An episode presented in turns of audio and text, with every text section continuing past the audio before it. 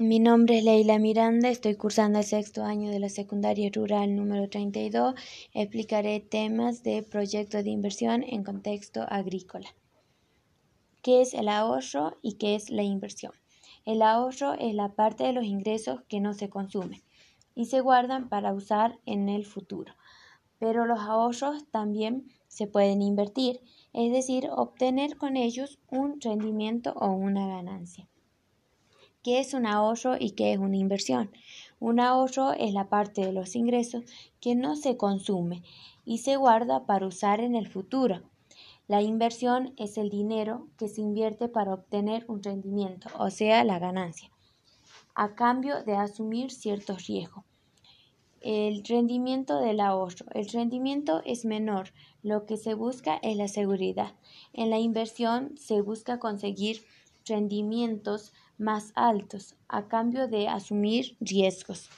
Las metas financieras en el ahorro ayuda a lograr metas de corto plazo, permite disponer de un fondo de emergencia para tener imprevistos. En la inversión permite alcanzar metas de largo plazo, orientada a planificaciones de largo plazo, como la compra de un automóvil o la de una vivienda. Los productos bancarios en el ahorro, en las cuentas gratuita universal, la caja de ahorro, la caja de ahorro para adolescentes. En la inversión, el plazo fijo tradicional, el plazo fijo UVA, el plazo fijo UVA más un precancelable.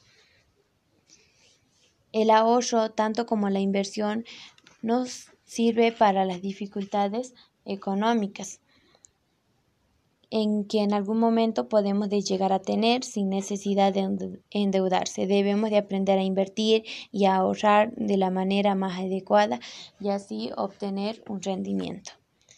Las cuentas bancarias. Para cumplir con una de las finalidades expresadas en su Carta Orgánica, la de promover el desarrollo económico con equidad social, el Banco Central de la República Argentina lleva adelante acciones dirigidas a facilitar la inclusión financiera. De este modo, se busca fomentar que todas las personas puedan tener acceso a los productos y servicios financieros formales y para esto se pone especial énfasis en incluir a los sectores más vulnerables y tener en consideración factores relacionados con la perspectiva de género.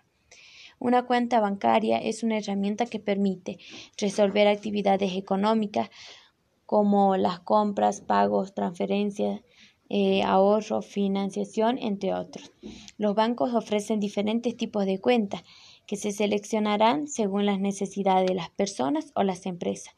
Lo que permite realizar una cuenta bancaria es operaciones como hacer depósitos y extracciones de dinero, realizar compras con las tarjetas de débito, realizar inversión, plazo fijo, gestionar para el acceso al crédito, las cargas de tarjetas, prepagas de transporte, entre otros. Las cuentas que nos ofrecen eh, son cuentas gratuita universal, las cuentas bancarias para menores de edad, la caja de ahorro y el seguro de garantía de los depósitos. En la actualidad, para poder ahorrar es muy difícil, ya que la situación económica cada vez es mayor y el dinero pierde valor. Las cuentas bancarias nos ofrecen métodos para poder administrar nuestro dinero y tener más facilidad de probar los ingresos y nos genera comodidad para gestionar cobros y pagos. El sobreendeudamiento. El sobreendeudamiento es una alerta cuando los ingresos y el patrimonio no permiten responder a todas las deudas adquiridas, poniendo en riesgo los bienes personales, familiares y empresarios.